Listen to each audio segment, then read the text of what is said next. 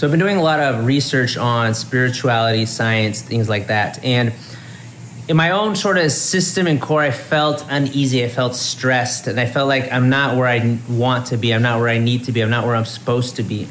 And, you know, logically, I know I can only move at a certain pace at a certain time. Why am I emotionally feeling like stressed or anxious about it? Like, what's going on with that?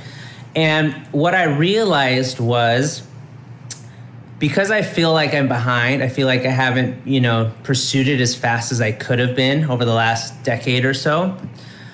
I was self creating an energy of anxiety because it, I knew by me going to that space, it would motivate me to take action.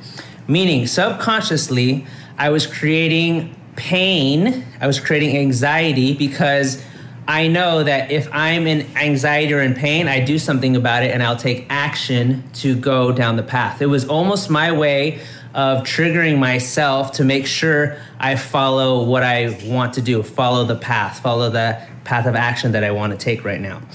Uh, I've noticed this in my business before as well in the past where I will be, let's say there's something that went wrong in the business I would notice myself getting angry at it. And when I really started dissecting why am I getting angry at it, it's because that was the trigger for me to take action on it.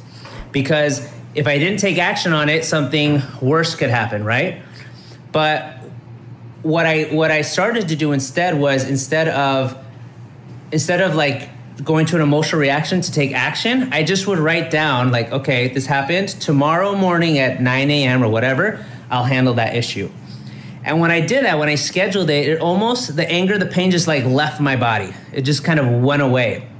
And that's when I realized that the pain and the anger was being self inflicted. It was like my own mechanism, my own way to trigger myself, to tell myself to take action. And the problem with that was, was that I have to do that like right now, right? Because I want to take care of the thing right now, to take care to take action right now, so I don't feel the pain anymore. But I don't really have to do that. I could have done it tomorrow or the next day. So the key was understanding that and writing down, I'll take action on this day, and then the pain, you know, and anger went away. So the same thing with this issue. Instead of me going to state of anxiety to ensure I take action, just being aware that I'm doing that and know that and affirming I will take the necessary action even without the pain. And I started saying that to myself. I take the necessary action even without the pain. And the pain just like vanished just like that. It's like almost now I have a trust in myself. I'm going to take the action. My subconscious doesn't have to put me in a painful state for me to take action and changed everything for me. So that was very, very powerful. Wanted to share that with you guys. Hopefully it helps.